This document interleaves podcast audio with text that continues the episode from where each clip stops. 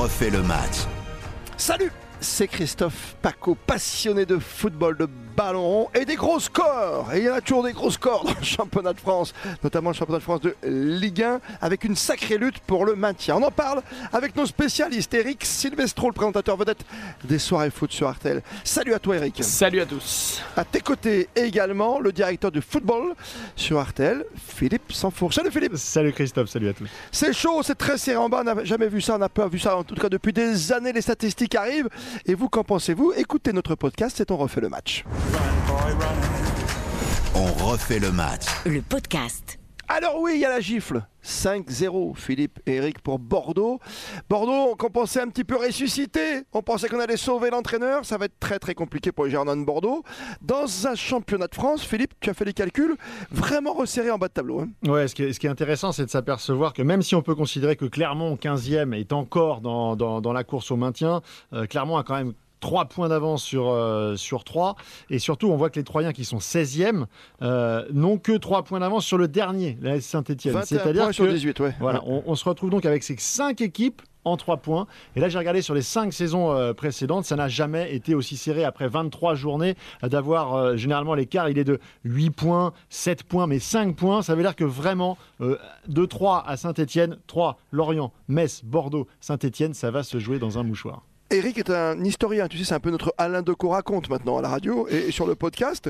Euh, tu disais l'autre jour que quand tu as des, voilà, des équipes comme ça, mythiques comme Bordeaux et Saint-Etienne derrière, pour Bordeaux ça va être compliqué, mais que saint automatiquement ça va remonter. Tu es toujours d'accord avec ça? Bah, saint c'est vrai qu'on a l'impression depuis quelques, quelques semaines qu'il se passe quand même quelque chose et sans, sans cet accro contre Bergerac en Coupe de France, euh, il y avait eu la victoire contre Angers, là il y a encore une victoire ce week-end. Euh, Pascal Duprat, on connaît les méthodes de Pascal Duprat, c'est peut-être à très court terme, mais il y a ce côté euh, voilà le gagneur, le pompier, et on l'a senti cette énergie. Euh, euh, Saint-Etienne est quand même mené ce week-end à 8 minutes de la fin, et Saint-Etienne gagne 3-1 avec 3 buts dans les 10 dernières minutes, avec l'entrée de Nordin qui met le feu, avec Kazri qui revient de la canne qui met un super but, avec Amouma qui met un but absolument exceptionnel parce que c'est un vrai joueur de foot, il était absent depuis deux mois et demi. Donc à Saint-Etienne, on a l'impression, en plus il y a le retour du public qui arrive à Geoffroy Guichard, tout ça nous a donné une espèce de souffle qui fait qu'on imagine Saint-Etienne quand même en capacité de réagir. Ce qui ne semble plus le cas des Girondins de Bordeaux. Il y a eu certes cette victoire 4-3 contre Strasbourg avec le triplé de Wang, mais là, la gifle 5-0 reçue à Reims.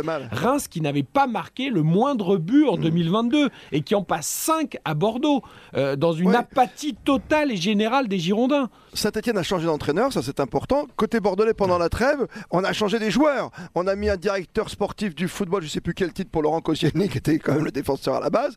Et tu as fait plein de changements, tu vois, Philippe. Oui, et ce qui est important, effectivement, dans ces cas-là, c'est d'avoir une dynamique, de retrouver une dynamique. Et, on, fait, on fait souvent les parallèles parce que ce sont deux grands clubs et qu'il y, y a, toujours le poids de l'histoire et une pression particulière entre saint et Bordeaux. Et ce qu'on note depuis des semaines, c'est qu'à Saint-Etienne, même s'il y a eu des scénarios euh, catastrophiques avec souvent, le, je dis souvent la pièce qui retombe du mauvais côté, il y avait quand même dans le fond de jeu quelque chose qui te laisse présager que ça peut changer dans le bon sens. Et Duprat. C'était déjà le cas avec Puel d'ailleurs, il faut le préciser, parce que c'est pas que Duprat dans le jeu. Oui, Duprat, par rapport à son profil, encore une fois, c'est pas Guardiola, Duprat. On sait très bien que c'est pas par le jeu qui va euh, changer la, destinée de, de Sainté.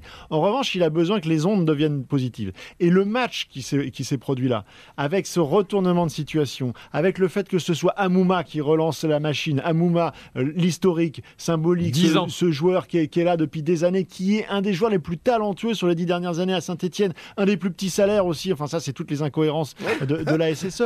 Mais tu sens que symboliquement. Tu bloquais les salaires, tu sais, tu bloquais tous les salaires à un moment. Symboliquement, la dynamique, elle peut s'enclencher. Bordeaux, les stats, Christophe. 58 buts encaissés en 23 matchs. 2,5 buts encaissés par, en moyenne par, euh, par match. Euh, J'ai regardé les 5 championnats européens. En Angleterre, la pire défense, c'est Norwich, c'est 45 buts. En Allemagne, c'est Göserfurt, c'est 56 buts. En Espagne, hmm. c'est Levante, c'est 46 buts. En Italie, c'est la Salernità de Franck Ribéry, c'est 53 buts. Bordeaux est la pire équipe des 5 grands championnats européens. Même des tout petits clubs dans les autres championnats font mieux en termes de buts encaissés. Il y, y, a vraiment un problème hallucinant en défense, notamment. Et, c'est vrai que quand t'as pas une base solide, on dit toujours ça, il faut la base solide. Il faut la base, il faut ta colonne vertébrale. Mais, naïvement, ce qu'on est en train de se dire depuis quelques podcasts euh, ensemble, Philippe et Eric, euh, c'est qu'on se dit dans refait le match que finalement, nous, les grands noms comme Bordeaux et Saint-Etienne, on préfère les voir toujours dans le championnat plutôt que Troyes, Lorient, Clermont Alors ou ça, Reims euh, Non.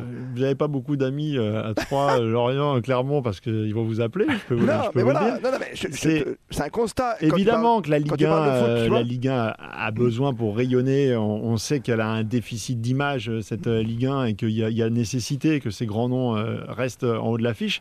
N'oubliez pas non plus que dans deux ans, euh, on va réduire cette, euh, cette Ligue 1 à 18, parles- à 18 clubs. Ouais, ouais. Même chose pour la Ligue 2 et que ceux qui vont descendre cette saison et à fortiori la, la saison suivante euh, auront de plus en plus de mal à remonter. Donc c'est oui, toujours très Ouais. dur pour un grand club de descendre, mais ça va le devenir encore plus par rapport à cette euh, Je donnée-là. te parle pas de ligue fermée, tu vois, mais quand tu dis, bon, on sera 18 dans deux ans et que tu n'auras pas Saint-Etienne avec son public, le fameux peuple vert, ou les Bordelais avec l'ancien tunnel et compagnie, tu vois, tu as plein d'images qui vont, voilà, qui vont s'é- s'évanouir Ouais, automatiquement. le tunnel, il est très loin de chez, chez Mais oui, maintenant. c'est mon que- époque, je ne sais Oui, pas bah, je sais bien, mais le Matmut, il est très beau, euh, tout ce qu'on veut, mais il est loin de la Ça ville. per- Personne ne veut y aller. Oui, bah, C'était. Chaban avant. Euh, Ce qui est à noter aussi, je trouve, et c'est pour ça qu'il ne faut pas s'en prendre toujours aux petits en espérant en effet que les gros restent pour l'image du championnat et tout.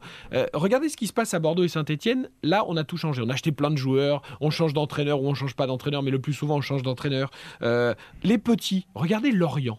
Lorient, ils étaient sur 15 matchs sans victoire. Une Mhm. série absolument catastrophique. La dernière victoire, c'était le 22 septembre lors de la septième journée de championnat contre Nice. Et pourtant, Christophe Pellissier, on l'a laissé en poste. On lui a Ouais, pas mis ouais, la ouais. pression. On le laisse travailler. On a quand même recruté un joueur connu qui a d'ailleurs marqué euh, ce week-end. Et là, Lorient vient de gagner et s'extraire de la zone rouge. On ne s'est pas affolé. Pareil à Clermont, où Pascal Gassien était sur une drôle de série avant cette double victoire contre Rennes et contre Nice. Rennes et Nice, c'est quand même le deuxième du championnat ou le troisième désormais. Mhm. Et le cinquième, Clermont, qui avait plus gagné un match, bat deux des ténors du championnat qui, qui jouent le podium. Ça- Et la victoire de Clermont à Nice, elle est tout sauf imméritée euh, ce week-end. Donc, Et donc, ça, c'est clairement l'illustration parce que c'est souvent, complètement fou. quand on regarde le- la course pour le maintien, on prend, euh, on prend les calendriers et on dissèque Oui. précisément en disant ah tiens ils vont prendre un point ici euh, ça va être à l'arraché contre cette équipe là typiquement Clermont vient de nous euh, faire la démonstration ces matchs. que ces deux matchs là normalement ils étaient ingagnables Bah Et oui. qui- donc donc en fait c'est assez irrationnel la course pour le maintien en fait c'est chaque euh, chaque match est une petite finale quand on dit les- Ah, j'aime beaucoup voilà ça. le symbole de prendre les matchs les uns après les autres euh, c'est souvent un peu du flanc pour le très haut niveau en revanche quand tu es à la guerre pour te maintenir c'est vraiment c'est vraiment ça Pour le Ouais, tu vas chercher à chaque fois, tu vas, peu importe l'adversaire, faut les gratter. Mais regardez gratter. le, le, le 3 Metz de ce week-end, on n'en a pas parlé parce qu'évidemment c'est le seul match où il n'y a Mm. pas eu de but. Euh, mais 3 Metz, les deux équipes sont concernées par ce maintien. Et Frédéric Antonetti, qu'on accuse souvent d'être un entraîneur qui joue dur, qui défend avec son équipe de Metz, s'en est pris aux Troyens qui étaient soi-disant avec Bruno Irles, une équipe qui jouait, etc. Et, et contre Metz, c'est presque 3 qui a déjoué. Et donc c'est la guéguerre, c'est en effet c'est la guerre de tranchées, c'est je gagne un match, je gagne un point, euh, toi tu recules, moi j'avance. Enfin, c'est un truc de dingue. Et, et Bruno Irles, depuis sa prise de fonction à la place de Laurent Batles, c'est pas extraordinaire du Eh côté oui, de Troyes. c'est là où ceux qui sont habitués à cela, alors on en a parlé avec Ouais, euh, ouais. À une époque, mais les Antonetti, les Duprat, ils connaissent ça. Bah. Ils savent qu'il y a une dimension psychologique Cette peur dans ton groupe ouais, et ouais, aussi à l'extérieur qui va te faire euh, gagner en, en- en- en intensité et en épaisseur pour rester dans cette ligue. Et pour conclure, il y a un aspect qui va arriver très vite parce qu'on est à la 23e journée déjà. C'est que tu as des clubs après qui joueront plus rien. Tu vas tomber sur des clubs voilà, où tu pourras peut-être faire un résultat, même si tu, tu peux supposer, supputer que tous les clubs jouent le jeu. Oui, il y a, y a ça. Y un a petit moment de relâchement dans les 3-4 dernières journées. Tu vas voir que ça, Il y a ça aussi la fin de la canne. hein. Il y a aussi beaucoup de clubs là qui sont euh, très pour Metz, concernés pour Metz par le notamment. Retour, pour le retour des, des- des joueurs qui ont participé à la Cannes, donc ça va aussi Et- avoir son importance. Je pense qu'il y a deux choses qu'il faudra prendre en compte très importantes. C'est les confrontations directes, évidemment, où là. Comme un Clermont Saint-Etienne la semaine prochaine. Et ouais. là, pour Ouais, le ouais. coup, tu peux euh, mettre 0 points et toi 3 ou l'inverse. Mm. Donc, ça, c'est très important. Et puis, tu l'as dit dans le calendrier aussi qui va se libérer ou au contraire s'épaissir pour des candidats. Quand tu vas jouer contre des clubs, euh, peut-être comme Lyon, comme Monaco, comme Marseille, qui jouent des matchs en Ligue Europe le jeudi euh, ou en Ligue Oui. Europa Conférence, et peut-être que s'ils ont un match important euh, trois jours après euh, pour une qualif, et ben, dans ce match de championnat contre un petit, ben, peut-être que ça va tourner un peu, peut-être Ça- que ce ça sera pas l'équipe type. Ouais, ouais, Et- il y aura peut-être moyen de prendre des points, ou pas d'ailleurs. Mais euh, ça peut se jouer aussi sur ces détails. On en reparle euh, très rapidement la semaine prochaine, pourquoi pas, le jour de la Saint-Valentin. À partir de là, on, vous mettra On évidemment mieux à faire, en ligne. Vous parlez Ah. maintien, vous, le jour de la Saint-Valentin. Ouais, moi je vais Ah, parler ça va être sympa chez vous. Mais avec vous surtout, Philippe Saint-Fourche et Eric Silvestro, puisqu'on jouera les vendredis 11, samedi 12 et dimanche 13 février, que les podcasts sont mis en ligne chaque fois, vous le savez, dès le lundi après-midi, puis le mardi, mercredi, jeudi, le vendredi, c'est la petite cote avec Florian Gazan, et le samedi, c'est le grand. On refait le match avec toute l'équipe de Christian Olivier. Merci d'avoir savouré comme il se doit ce podcast. Merci Philippe, merci Eric.